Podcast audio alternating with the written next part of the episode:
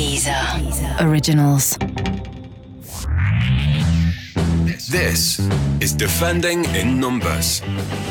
Oh, thank God the international break is over till March. This is Defending in Numbers, the podcast where we walk down the corridor of uncertainty, pretending to know a little bit more about football than we actually do. I, of course, am Rob Armstrong, a pretender, someone who judges football on emotion and pretty much what I'm told. And here to tell me stuff about football today, of course, it's hot take Jake the Snake Entwistle. Jake, how are you? Yeah, I'm great. I'm going to be telling you all the things about football today that you could ever want to hear. George, you're the other guest today, George Elek. That was your big, that was your big introduction. Uh, what are you going to tell me about football, specifically last night in Oxford? Well, it's going to be difficult if Jake's telling you everything there is to know. But uh, yeah, I was at Oxford last night, who were 3 0 down within about 15 minutes uh, at home. Good way to spend your Tuesday, missing the Champions League football. But I have seen it, I've caught up overnight, so I'm, uh, I'm well prepared. And I'll tell you a great way you could have passed the journey home. You could have gotten to Deezer, iTunes, subscribed to Defending in Numbers, rated it, shared it, subscribed, left a review, all those things. I've done all before. Oh, of course you have. Of course you have. You, I, I, haven't reviewed it. That'd be a bit weird. because you're a Deezer it. geezer. Yeah, indeed. You haven't reviewed it. Can't review your, your own show. Oh, all the positive reviews are, are me. I've got so many iTunes Don't say that, I think. Yeah, I was going to say, uh, can't that. Re- Cut that out as we walk straight into week by numbers. The Week by Numbers. First up, we're going to make Jake's day with the number 10.35, and that's the number of kilometres covered by Mesut Özil versus Spurs. The overrated flop Mesut Özil, the lazy Mesut Özil, uh, man of the match against Spurs. And to be honest, it looked like pretty easy work for Arsenal, didn't it, Jake? it was, to be fair, I had a smile across my face the whole game. More because. Shock. It was more more the fact that because that because he ran that distance, he's now appeased everyone that doubted him, and, and now people realise sort of how useful he can be. Because to be honest, the best thing about that game was again his his creativeness. The front three finally again playing together: Sanchez, Lacazette, and Özil. When they played together, Arsenal have looked better and and looked like a great attacking side. And that game against Spurs ended our six-game winless run against the North London rivals. So it was a massive win for Arsenal, and it was more of sort of a statement of intent. You you would hope as an Arsenal fan and and from the club's point of view going forward that they managed to win two 0 Now they're up against Burnley next week. Yeah, I was going to say level on points with the massive Burnley, aren't you? So we're uh, we're punching above our weight, it seems, uh, up there with Sean Dyche's side. But yeah, it was just that game by Mesut Ozil was really good to see because with all the doubt about his future, you're just thinking, oh, is he going to put in one of these performances again where everyone will easily blame him for Arsenal's 4 0 defeat to Spurs when it actually went the other way? He created four chances. He's now joint leader of chance creation in the Premier League, most from open play racking up another assist, and it was it was great to see him back to his best, and hopefully that will continue for the rest of the season. And of course, George is an explosive gif as well. yeah, exactly. He, I think that's probably his biggest impact, even after his best performance in about a year. Um, but I think I think that you, know, you said the word lazy. I think that it, the people who who call Özil lazy are the lazy ones, basically, and the people who are going to look at this stat today and, and see that as being a sign that he's back are probably quite lazy as well. Özil's always been a player who who you know on the pitch when things aren't going well is never going to look like your most active. But I think you know he's always worked pretty hard. Um, he's someone who I don't think is never going to grab, grab, a game by the scruff of the neck. But I think when Arsenal perform like they did on Saturday, and, and the players like Ramsey and and Xhaka are giving him a platform on which to, to, to play, he's always going to be going to be that good. So it doesn't surprise me to see this stat. I think that it'll go in another circle if he does stay long enough at Arsenal that he'll be criticised again when Arsenal's chips are down again.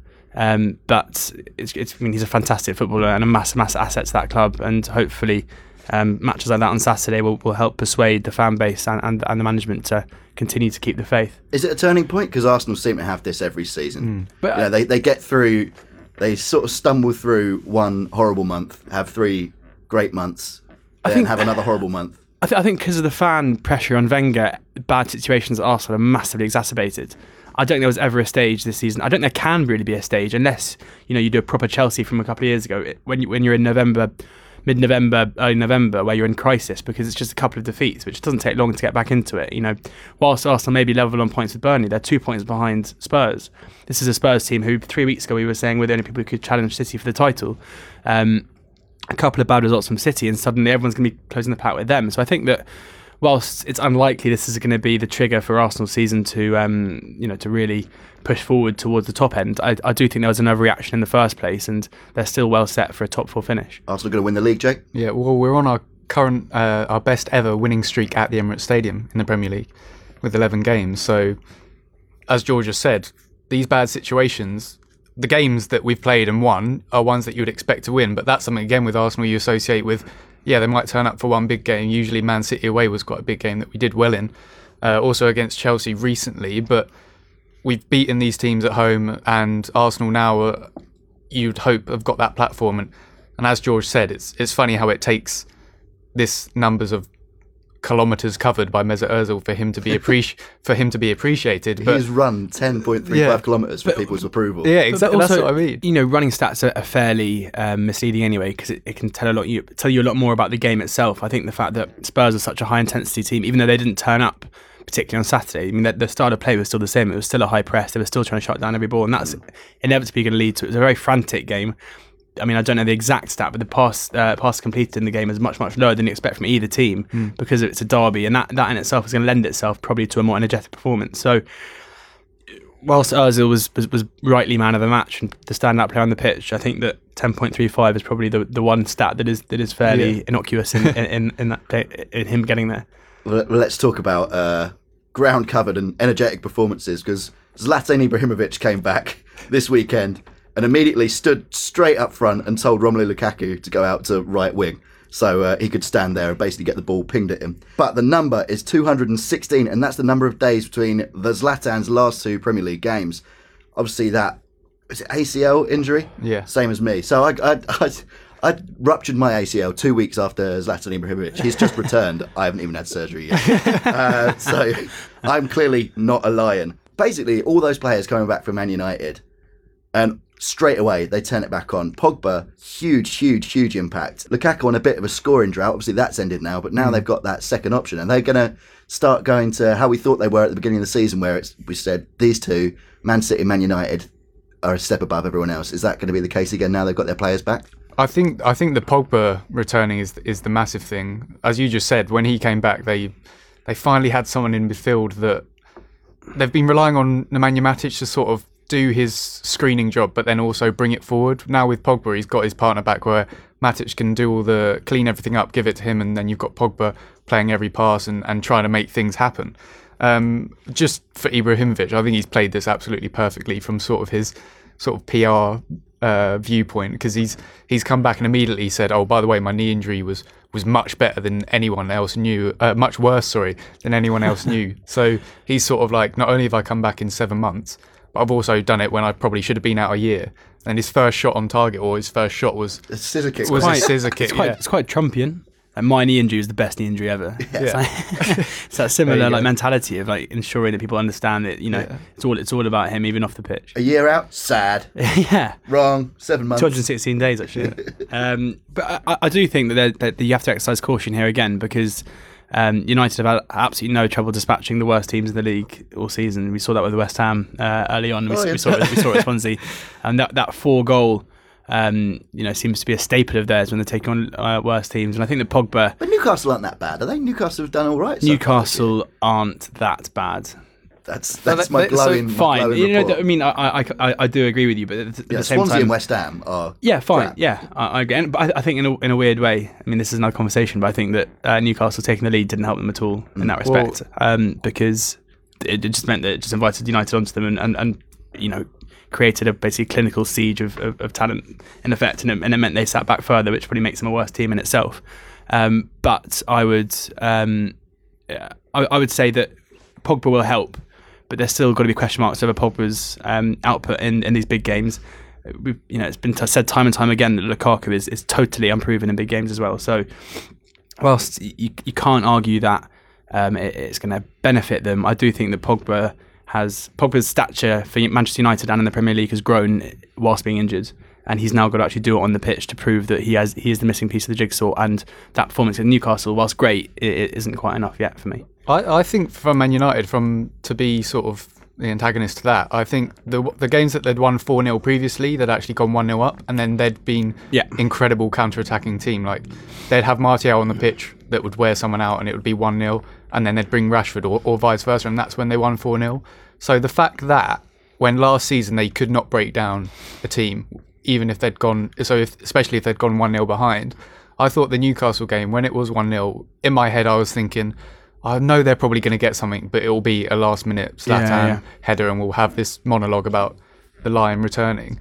But the fact that they won 4 1 almost surprised me. And I, again, it's mainly through, as George said, like a siege of crossing the ball. They've actually crossed the ball more times in the Premier League this season than any other team.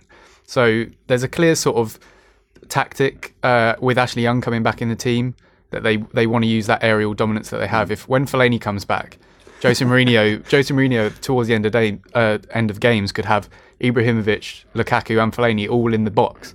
Like that that's that's Well, made Martial for. and Rashford were great. Look, Well- Rashford's header for the For third goal was brilliant, wasn't it? And Yeah. then Martial's header.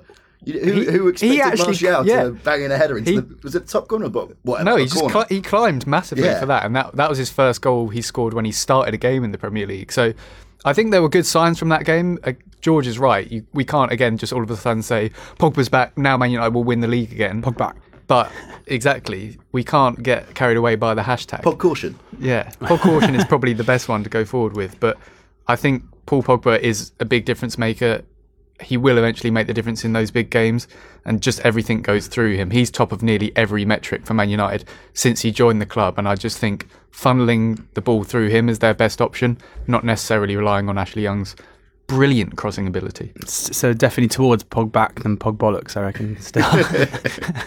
All right, let's take the Pog bollocks to Spain, uh, where we're going to talk about Valencia and the number 30. So they've got 30 points after just 12 games so far this season. Valencia, who've had, let's face it, a pretty turbulent kind of 10 years, more or less. worse than that, co- yeah, yeah. constantly in sort of financial disarray. Uh, I can't really remember them being consistently good since the David Villa days and maybe the Rafa Benitez days. David Villa, David Silva, and Juan Mata. Oh, the That's dream nice, They were churning out some talent. And weren't aging Pablo Aimar as well, just pulling Yeah. the strings. and and somehow it all went kind of wrong. But this season they're back, led by Simone Zaza of all people. Simone Zaza, who is outscoring Cristiano Ronaldo in the league. Well, the whole of the BBC, or Oh yeah. pretty much Real Madrid aren't scoring too many, are they? But Simone Zaza is outscoring Ronaldo. Last year, I saw Simone Zaza struggle, and I mean really struggle, against Accrington Stanley. and now he's outscoring Ronaldo 12 games into La Liga season. I remember Chelsea, Mac- no, Chelsea Macclesfield, I think it was, and Mo Salah was comfortably the worst player on the pitch in, in, with both teams in the FA Cup, and now look at him. Um, I think that Valencia is exciting because it's representing, in in an age now where basically these smaller European clubs, not that Valencia's a small club, but clubs who are overachieving in Europe, I think generally follow quite a similar recruitment strategy where it's where it's basically young players um, that they are, are you know, extensive scouting networks are, are, are locating and then selling it on for profit. Whereas Valencia is a bit of a kind of a, a stopping off point for, for people who've, who've who have been misfits at bigger clubs. Um, if you look at Zaza, as you mentioned, um, maybe not maybe West Ham on a bigger club, but his career has been similar. Gabriel as well, um, from Arsenal's there as well. I think it's it's interesting to see, and then they've got class acts like Parejo as well. I mean, I think that as you mentioned, it's a club who's underachieving, but I think they're showing there's value to be found. That those players who have been invested in by clubs with, with good strategies and good re- recruitment systems um, who fail to settle in, and then they can basically go and pick them up on the cheap and then try and tap into whatever it was that they that they were initially fi- initially found and, and liked. And I think Marcelino, the manager, deserves credit for that. They've got them playing like a really exciting brand of football. They've scored 32 goals in La Liga this season, which is only one fewer. With Simone Zaza on the exactly. pitch. Simone Zaza and Rodrigo up front are really good. They play. Kondogbia is another one as well. 16 yeah. between them, isn't it? Yeah, I think so. It's it's it's quite remarkable. Um, they're one of the so Benzema and Ronaldo are famously recently the worst duo in Europe.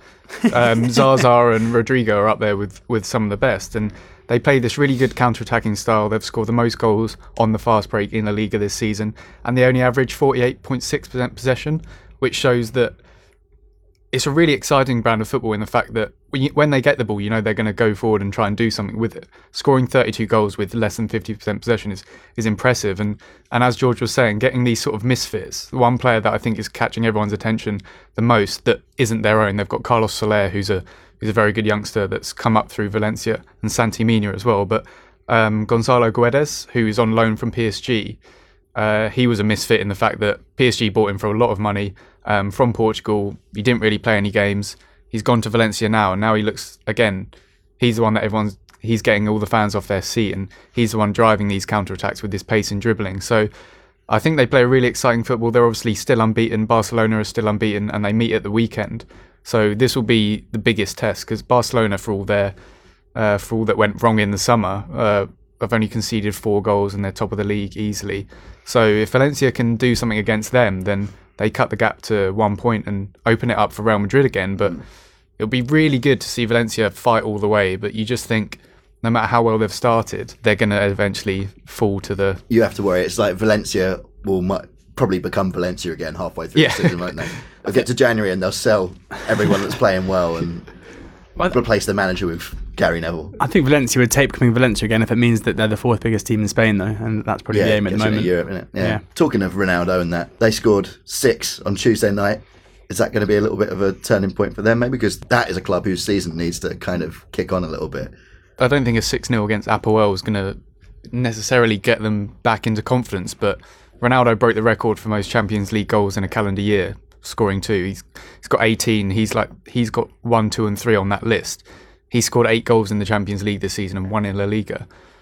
His form in La Liga is documented, and, and one goal from 55 shots is obviously very poor, but he I don't think he's poor and, and Real Madrid if you look at the expected goals figures for, for Real Madrid they, they actually should have scored more than Barcelona according to some models and, and they've got 11 less so Real Madrid themselves have again you could argue that Zidane's tactics sometimes have been a bit just one dimensional again they cross the ball a lot they're actually the biggest crossers in the whole of Europe's top Oh, five David Moyes leagues will go there next. Then. Exactly. they should they should have got him in really to help out.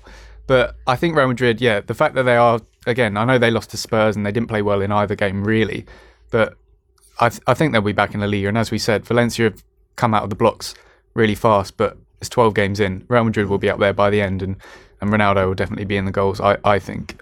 Also going to pick up Ronaldo on a free in January. Wouldn't take him. Wouldn't take him. No, no. we One don't- goal we- in the league, we- we- yeah, exactly. He shoots too much. Um, it is. I think talking about Apoel. I think if I was a, an op- if, if I was a manager of a Spanish club watching that game, I think I would pretty quickly realise that you don't really want to um, leave too much space in behind against Madrid. Um, I think it's just telling everyone probably just to sit back a bit and uh, and probably just try and stifle them rather than um, basically laudably going quite quite attacking because that's what led to Apoel's undoing really. All right, let's talk about England's Apoel, and that's West Brom. Obviously had to say goodbye to their dearly beloved Tony Pulis, one of the most popular managers in the Premier League this season. West Brom fans hate Tony Pulis, and that's probably because the next number is 105, and that's the number of Premier League goals West Brom scored under Tony Pulis in 106 games, less than a goal a game. Who do you think was happier about this, West ha- uh, West Brom fans or, or Pulis himself about the news? He seemed, when he gave his interview at the end of the game, he seemed like he was kind of asking to be let go, didn't he? He was giving a speech without having been sacked, basically saying, well, you know, the owners are good people and they'll probably make the right choice. I'm sure, I'm Yeah. sure I'm probably gone and it's a good decision from them. It's like he was begging for it. Well, he's never been relegated, has he? So he probably No. thought, "Oh, my my my that- one my one defining feature's under threat. I need but to." that- I but need that's to why leave." that thing is that that whole no been relegated thing is, Yeah. is just so stupid Yeah. because basically if you if you're a manager who's been relegated, the chances are you've probably taken over once the damage has been done. So Yeah. and Big Tones managed to get out and leave this relegation up to someone else. But yeah, what, what about Tony Pulis? Because everyone said, everyone's made the same joke about, oh, well, the West Brom owners have sacked Tony Pulis and next they'll be looking for oh, Tony Pulis.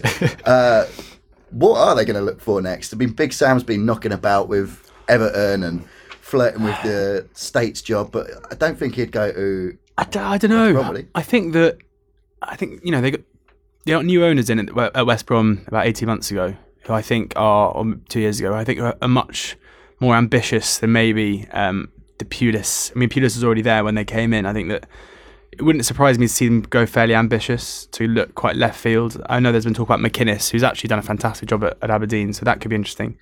But I do think that um, in terms of budget, um, you know, the current squad isn't quite there, but it, it's not that dissimilar to, Everton. To. Everton. I think they're missing maybe a striker, like striker, yeah. Rondon's not being But, but, year, it, but it's more, you know, you, you haven't got many fullbacks. You've got you've got a lot of centre backs because Mm. it's, it's Pulis ball. Um, yeah, I, I, would I, I wouldn't be surprised if they went for someone uh, slightly unexpected, um, rather, rather than it, kind of what you'd think a West Brom appointment would be. Yeah, I, I think they should as well. Um, I think, as you said, with with the new owners and, and the way the players, the sort of players they've been buying, it sort of suggests that there's a deeper recruitment plan. It's not it's not as as we've spoken about before the sort of lazy strategy of oh who's played in the Premier League? Have they played in there for five years? Yeah, let's get them in. Uh, the recent signings like the Krychowiak on loan from PSG. I'm not saying that he's necessarily done well, but that sort of recruitment uh, suggests again that there is ambition. They want to attract players. That Krychowiak's won uh, the Europa League a few times and, and was very good at Sevilla. So I think West uh, West Brom have the opportunity now to to appoint a manager that, as George said, is a bit left field and. And the, the although they're in a bad position, I think the platform is there to do something fairly good with that club, and and West Brom fans will almost be f- uh, forgiving if anyone comes in and tries to implement a philosophy because they've been used to this West Brom uh, Tony Pulis philosophy for so long that they are probably absolutely desperate for change or any sort of attacking intent. So I think there's the manager that comes in will have a bit of a grace period in the fact that they'll be willing and open to something new, and Tony Pulis going sort of fills the vacuum of let's move away from just getting a relegation specialist in or or someone that can win. He won manager of the season, uh, not winning the league, and he's only one of the four managers to do that. So he's obviously talented at what he does and keeping people up. It was on that Crystal Palace season, but even if West Brom go down, maybe they just need something like that to rebuild and not be clinging on to Premier League status because that's what that's what drives a sort of boring approach to the game. I think. There's also been some in- interesting stuff written. I think uh, uh, Smith wrote something for the New York Times saying that um, these days, because the because the top six is so ingrained and because it's it's fairly unlikely that anyone else is going to break into it, um, kind of surviving and playing and playing uh, not a very good brand of football isn't going to be enough anymore because you're going to have to appease the fans in a different way. If if you know seventh place is your top target, then fans are going to expect to be to be excited by the football they're seeing every week. Whereas lumping it long and, and, and not being very easy on the eye and finishing ninth, who's the winner? You know, I I, I, I think well, I, I, I think the West Brom would probably West Brom fans would probably have a more enjoyable season winning the championship than coming than, than finishing mid table in the Premier League and, and playing ugly ugly set piece nasty football. Where's uh, Pulis going next? Do you reckon they'll take him at Benevento? They need him. They need him. Thirteen. That would be absolutely brilliant if you went out there and saved them. Then then I'd doff my cap to him. To be fair. Pulisinho. yeah. No, no, Pulis. Well, it was Aladici, wasn't it? What would the, what would the Italian Pulis be? Pulisici. Pulisic, that's someone else. Yeah, he's Croatian, yeah. Yeah. Pulicini. I. Pulisini, yeah. There you go. Antoni Pulisini. Let's move away from my Italian on to the next number, number nine. And now we're talking about Mohamed Salah, who I would say is certainly up there in terms of signings of the season in Premier League so far. The player that left Chelsea is not the player that has joined Liverpool this year. He is scoring all over the place. Scored on uh, Tuesday night as well in the Champions League against Sevilla. Did he not? He didn't score on a Firmino twice. Firmino twice. What? Mane. Am I imagining things? I am. I clearly am imagining things. But regardless of what happened on Tuesday, forget Tuesday. Forget the Champions League. Salah's useless. He's scored more goals than any other Liverpool player in history after 12 Premier League games. That was Robbie Fowler before, and of course he was God, was he not? Exactly. So what does this make Salah? Also God. The second God Mark too, yeah. So scoring nine in his first twelve, he's he's the top scorer as well. It's not like he's scored nine and everyone else is banging them in. He's he's genuinely top of the Premier League goal scoring charts at the moment, and that in itself deserves huge. He deserves huge credit. And I I personally, when they signed him, I thought it was. I, I knew he was a good player, and I thought he was going to do well, but I didn't realise how many goal scoring opportunities he found himself in. I knew that he had a decent goal scoring record at Roma, but I, I wasn't quite sure how he was doing it. And I think the the way he works with Firmino is perfect for him. Firmino's the one that's dropping in and, and sort of if they channel every Liverpool seem to channel a lot of their play down the left because that's Coutinho's habitat. He's either playing left wing or or the left side of those midfielders, and then that leaves Salah unless they're countering and he's carrying the ball forward. Salah's ghosting into these back post areas and sort of and getting in the box and getting a lot of shots away. So he's almost playing as the like false. They've got Firmino, who's False apparently eight, this false false seven. yeah, Firmino's this false nine, and then Salah takes his space, and Salah's had the most shots uh, of any Liverpool player. He's had the most shots on target in the Premier League this season. So for a winger to be getting those positions um, and not necessarily having a lot of on the ball action, so someone like Alexis Sanchez and and Richarlison for Watford this season, they've had a lot of shots because they're that left winger that always demands the ball, cuts inside, shoots. Whereas Salah, for me, is more about the fact he's getting in the box and getting those shooting opportunities. So yeah, to be to be breaking records that Robbie Fowler set for Liverpool, um, he's obviously made a massive impact, and, and Liverpool fans love him. But signing of the season as well, early stages, you could be leaning towards him, but there are a couple of Yeah. other candidates. I think. I mean, you can never you can never trust the first twelve games either, No. because what was that? What was the uh, Amr Zaki? Do you remember him for Wigan? Yeah. he'd scored like eleven by now. What is it? like, What is it? going With, to be incredible. what is it with Egyptians and, and fast starts? Fast, uh, Yeah, but George Salah, because I have watched a few Liverpool games this year. Clearly, not the one on Tuesday. I forgot them. I, I saw the goals as well. I was watching that goal show. It just shows all of them. I don't know why I thought he scored. I can't. I can't get over it. yeah, but I was under the impression from the games where I've watched, watched Liverpool this year that Salah takes like millions of shots before he gets his goals. But then they were saying on that that he's got one of the best chance conversion rates or something. I, look, you're the stats guy. I think I don't know. I think you've just kind of hit the nail on the head there because I think that classically maybe he's been more wasteful. I mean, he's always scored goals to be honest, and he, and he did so at Roma for the last couple of seasons since leaving Chelsea. But um, I I, th- I think that this is unsustainable. Basically, um, he has never been as clinical as, as he is being now. Um, this fast start is great, but it's it's it's unfair on him and probably unlikely that he will continue scoring at this rate. That's not to say he won't continue to get into goal scoring positions that Jake uh, mentions, but um, it'll probably revert to the mean again, and he probably will start missing chances. And right wingers generally don't score nearly a goal a game rate for for a reason. And um, yeah, I mean, he, what a, a fantastic signing! It looked like a good signing before they got him, and, it, and it's proven to be as such so far. Um, but I, I, I would exercise. seem to be saying this a lot. Yeah. Uh, I'd exercise caution again before getting too excited about about Salah. Caution. But his so his so 42 shots is a lot of shots to get nine nine goals. I know he's top scorer, but that that conversion rate is 21 percent.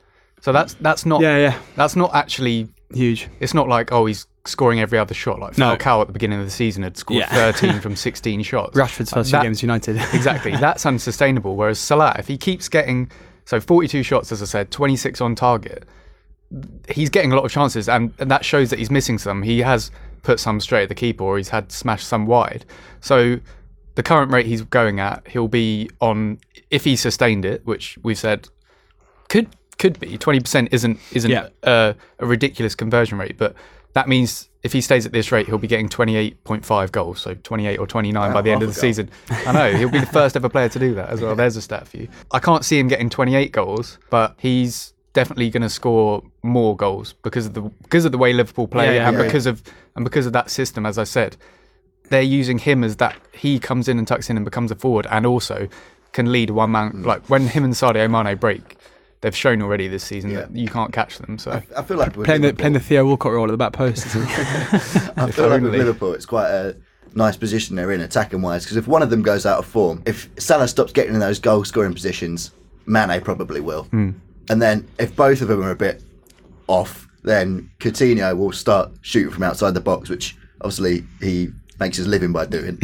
and then if all of those three aren't firing, they've got Firmino as well, who's just kind of a classy. And he scored two on Tuesday. No, he didn't. He scored Yeah, he one. did. No, he scored scored two. Ah, you you who scored? Uh, from this embarrassing moment where I can't work out who's who in Liverpool's attack, let's move on to the next section, which is conveniently named I'm embarrassed to ask, or try and remember who scored for Liverpool two days ago. I'm embarrassed to ask. Oumar Niasse. I'm not the only one who should be embarrassed, because he has gone and got himself the dubious honour of being the first player ever, and I'm going to have to look at the sheet to remember what the actual charge is, to be involved in the successful deception of a match official, as known to the layman as diving. Uh, but how is he the first person that's been caught with it? Because you see it three times in every game, and he's been banned for it. Whereas if you get caught on the pitch, it's just a yellow card. So it seems a bit odd to me that they'll charge it. And then when you look back at it, he is running at full pace. And don't get me wrong, there's not a lot of contact, but there is some contact. How have they managed to come to the decision where they're going to ban him for two games when if you do an outright blatant dive and get caught on the pitch, it's a yellow card? I think the key distinction is that they profited from his dive. Um, they got a penalty from it, and that you know, if you dive and you don't win the penalty, then you're not profiting from it. You get a yellow card, so you're you know you're almost being punished for succeeding in your in your deception. Um, but I do agree with you that in this case, I think it's harsh. I don't think that you could say with 100% um, certainty, having watched the replays back, that Niasse is uh, simulating contact in order to try and deceive the, the referee. Um, people out there who, who seem to think that there is no distinction between it's either a dive or it's a foul, that, that's not the case. There can be contact and it cannot be a foul. He, someone can go over and wave their hands around, it cannot be a dive. Um, whilst I think that it looked fairly, s- I mean, it looked very, very soft, if anything, um, I do still think that uh, for the first person to get to get suspended for it, it should have been a very, very a more clear cut one. So I think this is now going to open a can of worms um, where all, what's the panel as well that decides it? Do we know? I again, I think it just gets to one of those secret refereeing boards where. So no you- ex pros. So I don't think so. I think it's They've never played the more. game. I think it's more officials. So they don't. Yeah, they don't know the game, but it's they're the, not. Well, that's Just- that's what everyone they- says, they isn't it? You, play- you've, ne- probably play you've never aside. played. Just, You've never just, dived. just, just students of the game who You- literally had to like, take don't know- exams in order to be able to like to officiate on it. Well, Yeah. Jake, so you're you're a quick person. I've never run quick, so I wouldn't know. But you're quite a quick person. I've seen you. I mean, when you're playing football, you mostly shout, but I've also seen you run at some points, and you go quite fast. Shouting and running. If someone touches you a little bit when you're sprinting, right, I think you do go down quite easily. And I think people sometimes forget about that when they see the Premier League. They forget how fast these players are running and like what supreme athletes they are. And if you go to Usain Bolt and you put a, a fingertip on his thigh when he's running at full pelt, like even though your fingertip's probably going to come flying off and go 30 yards the other way, like, you're going to put him off his sprint, right? And these are, don't get me wrong, they're not running at Usain Bolt pace, but they're running pretty fast. So how can it be that if there's any contact at all, that some board of some board of referees that Yeah. never played the game can decide that that's worthy of a ban? Yeah, it's. I, th- I think the the best player to look out for this, and and he's recently come under fire from Arsene was Raheem Sterling. Like Raheem Sterling, I feel so sorry for because the amount of decisions that don't go his way and then do go his way, or he gets punished for. As you said, he's he's a little twinkle toe winner. He's very quick and, and quick off the ball. And when you shift the ball and someone pushes you, you can't. It is sometimes hard to keep your balance. And I don't think Raheem Sterling's the sort of player that when he goes down, he throws his hands in the air they can look soft, but as uh, as you said, you you've made a point bang on there. When you're running so quick, or when you're when you're shifting your body one way uh, after doing a step over, or, or quickly changing direction, you're not at your best balance at that point. So even if you get a slight touch, you can't. It would be harsh to some sometimes then then say, oh, you've dived, you've you've you've played for that, you've simulated the contact. Sometimes you can't stay on on your feet, and and the thing is, is the way penalty decisions are going, it almost you almost have to fall on the floor for a penalty decision to be given. Raheem Sterling again, there's there's so many examples where he's sort of been tripped as he's on his way in the box, and and he sort of looks like he starts skating in a cartoon manner to keep his feet, and, and he can't keep up, and then he ends up skewing a shot wide, and then it just looks like oh, classic Raheem Sterling can't finish. But really, he's tried so hard to stay on his feet, couldn't get the shot away. In my opinion, that should then be a penalty because there's no advantage. He would have ran into the box, hmm. been on balance, and got a shot away. But because of the need to be on the floor for it to be deemed a foul, you've now got this thing where players feel like they have to go down if they do get a small bit of contact. And then obviously, if you're getting a small bit of contact and you're going to the floor, you're going to exaggerate it. So, as I said, calling this certain inc- incident a dive, I, I know there was controversy on Match of the Day with Phil Neville saying you should be allowed to do it, and then Shearer saying sh- he should definitely be punished. It's obviously going to divide opinion, and I think they've tried to introduce these laws, and, and this is the first Premier League case where someone's been penalised. That we almost forgot about it as well. There, Bernardo Silva's been looked at this season, uh, and Richarlison as well with that that penalty. Arsenal that was looked at, but we forgot that there was this panel because there wasn't punishment. So the fact that this has come back in, I think, as you said, open, opening up a can of worms now.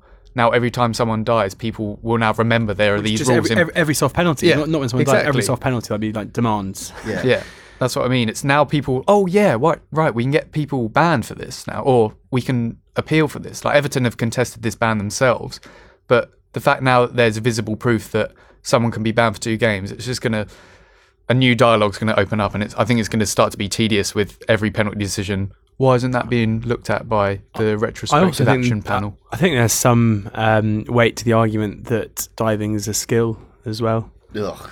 I do. I, I, I honestly do. I, well, I just think that in all sports this happens. You, I mean, you, if you bend the rules and you can get away with it, then and to get your team marginal gains, then then fair enough. Yeah. It's all well and good because I'm, you know, I'll, I'll stand there and like, he's a diver. I'll Yeah. Send him off, ban him forever. but then I think it might have been the England games. Maybe it was, it might have been Harry Kane, possibly. Like went in the box and someone basically collided with him and he stayed up and then absolutely nothing came of the attack. Yeah. Yeah. And I was thinking, oh, too honest. Yeah, too honest. go Go, down. down. That's the exact. That's the exact point. In an ideal world, I think when there's unfair contact, no matter where you end up and what angle your legs are pointing towards, a, a, a foul is a foul. You shouldn't have to be on the floor for it to be a foul. And I think we ended up creating our own problems for this because the players, as George said, it, not a skill, but the awareness to think, right, I've just been clipped. I know that's a foul. I know that that has affected my balance and my ability to kick the ball or do my next action on the ball. They've realised that if I go on the floor, then I'll definitely get it. Whereas some people are, are naive or probably or probably too honest, as you said. They they think, oh, that's hurt me, but I can still get the ball. I'll try, I'll try, and then they'll bring it back. Whenever do you see like a real, unless it's in the middle of the pitch and it's like a shirt pulled back and mm-hmm. and the players just stop, nothing really gets given now unless someone ends up on the floor, and I think that in itself is really wrong. And, and this panel, again, now people will be aware of it. Maybe These nobodies, Yeah. these schmucks on the panel, yeah. never played the game, not even at five-a-side level. Yeah, so it'll be interesting to see. I think the ban will get upheld because they can't be looked to going back on it already, even though it was soft. But now it's just going to be a case of every decision. I don't think it's going to have the desired impact. As I said, ideal world contact is judged as contact, and you see how it affects the player. But now it's just who can flop the most. Do you blame Oumar Niasse? I blame Oumar Niasse. I don't blame Oumar Niasse. No, don't? no. You're not I feel one of- you're sorry not for one Oumar Niasse. Umanias has had a torrid couple of years, and you know eh, he's doing his best to come back from the from the brink every time. Then he gets slapped with a two match with the historic two match ban. Poor bloke. Ex ex match officials, ex managers, and ex players are against him. Ex-players. Yeah, there is there is one Oh, ex they're player. schmucks after all. Yeah. Well, they might Well, be they might They be- might be. they a, might there be. might be a really schmucky ex-player. Yeah, there you go. And prob- there probably is. Yeah, like Tim Breaker. uh, I'm going to sound like Ronald Koeman when Oumar Niasse turned up to training, and and that's the next section. Who's this fella? Who's this fella? Who is Sven Mislintat? Seriously, I reckon- because it's in the news. I reckon Jake will have a wiki, uh, encyclopedic knowledge of him from the last 24 hours, is my guess. on the way on the way to Arsenal, Sven Mislintat, also known as, and it's written down here, Diamond Eye. Yeah. That's him. Uh, Diamond Eye, show me sweet Diamond Eye. That's that's the new chant for Sven. Mislintat, who's not going to be on the pitch at any point. I got to say, he's not even a player. But um, it's really interesting, as you said. He's been for a, for a, for someone that's now becoming a head of recruitment at a club. He's got a lot of uh, he's got a lot of screen time, as you will. Uh, there's been quite a lot of hype around him. It's like when you nearly got that Ralf Rangnick bloke, Yeah, and I was like, wow. Oh no, was it was it you that was it Arsenal that nearly got him? Was it England? It was England, England, wasn't it? It was like, well, it's going to bring all these youth players through. It was like, well, In fairness, in fairness, he's literally like he's he has masterminded like the, the you know the growth of Leipzig, so he's done all right. yeah, I mean, but Ralf. what have they ever done other than beat Monaco? on they did do it. yeah, right? I did yeah, get yeah, that one. That one, yeah. that one's 4-1. correct. But, Um, Jake, I can see you're itching to wax lyrical about Mislintat. well, so Diamond Eye, as you said, he is called. Um, Sounds like, sounds like a sort of Wild West It's, Yeah, it's, fantasy it's character. it's Bond villain it's, Jake, well. it's Jake's nickname for him. He's trying to get get yeah, going yeah. on this to be podcast. fair, I no one's have- ever called him that before. yeah, I'm trying to get on his side. Trust me, get- lad. He's got like diamond eyes. Well, the reason he's called that is because he's meant to be this this scouting guru that's been working at Borussia Dortmund, um, and he was happy to be at Borussia Dortmund, but uh, had a bit of a falling out with Thomas Tuchel, the previous manager, which is, is bizarre that this then dictated his decision because obviously Thomas Tuchel isn't now there. But last season there was sour grapes with Thomas Tuchel. He got sort of banned from the training ground and, and interacting with players, so started looking at his options. Uh, Bayern Munich tried to sign him in the summer and been interested before, but now Arsenal have got rid of their head of recruitment, Steve Rowley, who was in charge for 25 years. Uh, so he's brought through a lot of players, and and as well, a lot of bad players have been under his tenure. But it sort of is a the reason it's got a lot of press and I think a lot of interest is because it's the first changing of the guard in the Arsenal backroom staff. It's even Gazidis came out when Arsene Wenger signed his new contract that yes, Arsene Wenger's staying on, but there will be change, and and this is a sign of that change. They've brought in someone from Borussia Dortmund who, at 45 years old, that's not that old at all, really, for for what he's supposed to be doing. Um, and the reason there is excitement is because at Borussia Dortmund, he found the likes of Shinji Kagawa, uh, Ousmane Dembele, and, Robert Lewandowski. So there's that real looking forward now that he'll help Arsenal rediscover that sort of form of, of finding these these great youngsters and then transferring it into a good team. I don't think they'll want to be following the Borussia Dortmund model exactly, where they sell these players. Uh, they bought Shinji Kagawa for three hundred and fifty thousand pounds, and then he ended up going to Man United and is now the all-time leading Japanese goalscorer in the Bundesliga. So he turned out all right. We know Robert Lewandowski's good, and Ousmane Dembele then went for a hundred million profit. So he's got a good track record. He's got a brilliant nickname, and it's and it's a it's a sign of the sign of the change at Arsenal that fans have been looking for. And to get him in before January as well is really interesting to see if there are already some moves that that are made in the in the winter window. It's, it's, it's interesting that you say um, Steve Rowley, who's no longer in charge, because you got to ask the question about whether or not he was ever really in charge. Yeah. Um, and I That's think a very good Point. And I think that this is a, a poignant thing about this move is that it may signal the end of Wenger's at least monopoly over every, everything Arsenal. Um, it's been a it's been a friendly dictatorship um, under Wenger, and it looks like he's now opening the door to other people into positions of power, which I think is, is significant. I also think it's significant when he's uh, left Dortmund um, because they have gone on a huge uh, recruitment spree in the last 12 months of basically cherry picking European talent. And if that goes well in the next three or four or five years, then then this bloke's stock is going to be, you know, it's high now. It's going he's going to be basically the, the world leader. Um, the likes of um, Isak and um, you know you mentioned Dembele, who's always, always been sold on. Um, there was this huge, you know, you could basically make a team of the, of their young recruits. Um, so Jadon Sancho. I was about to say Jadon Sancho, another- exactly. I mean, and and these are guys who who probably aren't quite first team ready yet, but are going to be making that transition in the next three or four years. Um, and he has, I'm I'm sure this guy was at the forefront of that. And so for him to to jump ship before this this new generation of talent um, comes through can only be exciting for Arsenal fans because he obviously sees this as a huge. And it was interesting. I re- and I read in the in the Dortmund press release, they said the club said, you know, we couldn't stand in in, in Sven's way for this amazing opportunity at Arsenal. So I mean, they, they obviously see it as being an amazing opportunity. well- I mean, how, how much freedom is he going to be given at Arsenal? If, Yeah. if he's literally given a checkbook and told, told that he's he's going to be able to go and sign, then then you know this could be huge news. That's what I was going to say as well. It's their press release was quite interesting because hmm. they said this really they cited it as a lucrative or or huge offer from Arsenal. So they were sort of saying like we've done well out of this. So I think Yeah. it's it's almost like a, s- a signing.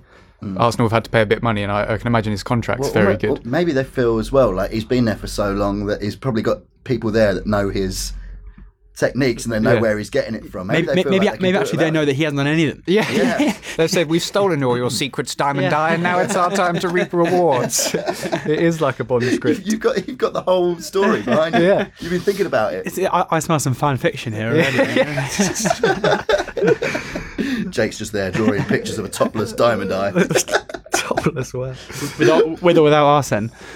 Yeah, both of them. Two topless Wenger and diamond eye, topless. Got it, yeah. I- And Jake's little note. Never, never type Xabi Alonso, Steven Gerrard fan fiction into Google. That's what I'll say. Well, Wow. that's what I'm going to do right now while the listeners listen to the jingle for the stat showdown. Stat Here we are. The most intense moment of Jake's week. And for George, it's just another moment in what has been an otherwise intense week. Yeah. The stat showdown. Best out of three. For some quick, snappy, sometimes wacky stats that the layman can use down the pub to impress his mates quickly and not some meandering meandering essay about expected goals. Jake, I'm looking at you. Or take-ons. I'm still looking at you, Jake. I've got no take ons. No take-ons, but he sounds like he might have expected goals. Sounds like you're on the pitch. Oh, that's harsh. Jake, you're you're itching to have the first of your stats shots in Yeah. George's direction. So go on, take him down. So I'm gonna go. I'm gonna go back to Mo Salah for this, and I thought this was ridiculous, really. Um, and again, it's quite simple. It's not expected goals. It's just about goals. Um, so Liverpool take on Chelsea at the weekend. Salah going against his former club. Time to prove his worth fully. Um, if he scores, he'll become the first Liverpool player to score 15 goals in a season since Luis Suarez in 2013-14, hmm. and it's only November. Shows Okay. how poor they've been and how They Hot. have been poor. They have how been hot poor. Salah has been. Go on, George. Wow me. Right, I'm going to the you know the wowing Brighton for my stat. So Brighton have had the fewest shots inside the area of any team in the Premier League with just 41, yet had the joint most shots in the, si- in the six-yard box with 17. It's wacky. It is wacky. It's so weird. Playing I their like way, it. playing their way into the six-yard box. I like it, George. George has gone 1 0 up. I'm sorry, but telling me that Liverpool haven't been very good for the last three years. It's fine. I started off That- with my weakest that, one. that is unbelievable. That though. That- how, how does that happen? Wild. Yeah, Brighton, Something- defying expectations, defying belief. That was just Glenn Murray, isn't it? Really? yeah, I was going Yeah. to say that's was it Big Brighton? GM, the general hmm. manager. Pascal Gross whipping it in Yeah, right on a exactly. sixpence. Yeah. Glenn Murray getting his head on it. Yeah, good for Glenn. That's what I say. Yeah, I agree. Now, George, double up. So we've gone from the glamorous Brighton to the even more glamorous Ashley Barnes. Oh, he is glamorous. So out of players who, who've, who've played 10 or more games, Ashley Barnes has fouled every 33.6 minutes, which is a sixth in the Premier League, and commits a foul every 28.8 minutes, which is top of the Premier League, which means that he, on average he is engaged in 5.8 aff- aff- uh, basically infringements per game. per game. 5.8. Oh, Just tear, headless chicken tearing about. it is impressive, and that's coming from someone who watched Andy Carroll foul someone within six seconds. yeah, Uh, Jake, come on. Is right. yours as aggressive? it's not as aggressive, but I'm going to have to. I think Progressive. I think that one is good, so I'm going to have to get out my my big my kicker. I think. Um, again, this I didn't want to do two in a row with the Liverpool Chelsea game, but I'm going to have to now.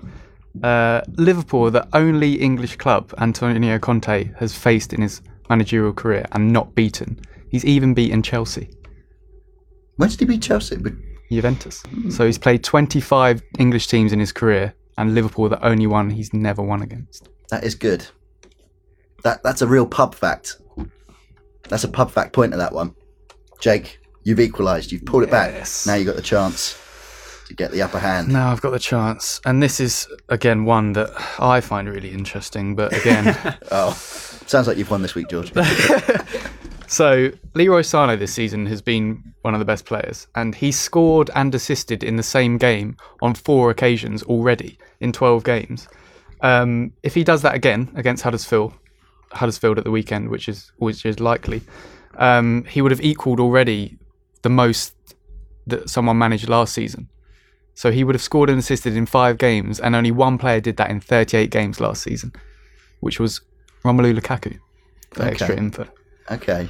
Bit long winded. Yeah. Yeah, it's Mi- hard. mine's To, Bit quite long-winded. simple. it looks nicer when you see it in Mine- front of you. Mine's looking at two of England's uh, youngest talents and, their, Oh. and, their no, crea- and their creative ability. It's very simple. This Oh. Jordan Pickford with three has played more key passes than Tom Davies this season. So who's played two? No way. How many is Tom Davies playing every week as He's well? played at 600 minutes, I think. Yeah. ah, there you go. That's, that's Pickford's kicking that I've mentioned Yeah, I before. He's come back to kick me in the butt. yeah, exactly. Hey, there he is. Jake's coming in with the, the stand-up routine. He's already done his downward eye bit. Now he's got his Jordan Pickford kicking bit. yeah. Unfortunately, Jake, you're a loser. Oh, Uh, Yeah, yeah, in George, that, that that one's that one's a bit of me. That I hope Jordan Pickford doesn't hear that because that's going to only encourage him to keep doing these ridiculous kicks. no, they're not at the ridiculous. They're brilliant. I mean, he's, he's obviously amazingly talented at doing it, but I mean, Christ, it's a bit, it's a bit of a procession, isn't it? The way the way he does it, like he's putting on a show. They, they say that saves are for the cameras, his kicking's for the cameras. Oh yeah, but you would if I could kick the ball like that, I'd be just kicking everything. I'd be like, "Do you need a pen?" Seeing it off, kicking it across the room. yeah. Can you walk hundred yards away, Yeah. please? Yeah, thank you. Right, Cheers, mate. where can people find you? The winner of this week's Stat Showdown. Sorry, Jake Just uh, yeah, on Twitter on at George Elek E L E K. and Jake. As for you, They can find me, the loser, at, on Twitter as well, uh, at Jake Entwistle, as usual. E N T W I. It's, it's soon, it's, it's soon to just be at Diamond Die with, with, a, Yeah. picture, with a picture of Sven, isn't At, it? at Pickford kick. Di, di, Diamond Diology. Pickford esque. Pickford esque kicking ology. Yeah. There's, there's no H's, but there's lots of naked drawings of Diamond Eye. and you can find me at Rob Armstrong underscore WH on Twitter. And of course, you can find this very podcast on Deezer, on iTunes, and everywhere where you get your podcasts. Do that usual stuff that all the young kids say share, rate, review, subscribe. George Elek's doing all of them off a different account now because he loves it so much. Uh, and yeah, and that's that's about it. Jake, how many drawings of uh, Arsene Wenger and Diamond Eye are you Well, going to do? I, this I'm, week? I'm midway through. I think that's why I lost the stat showdown. I was already draw. I was Yeah. already getting my next one in, my next piece. I'm sure this one's going to be your magnum opus. I can't wait to see it next week on Defending in Numbers. Defending in Numbers is a Deezer Originals production. You can find and download more episodes on Deezer and all major podcast providers.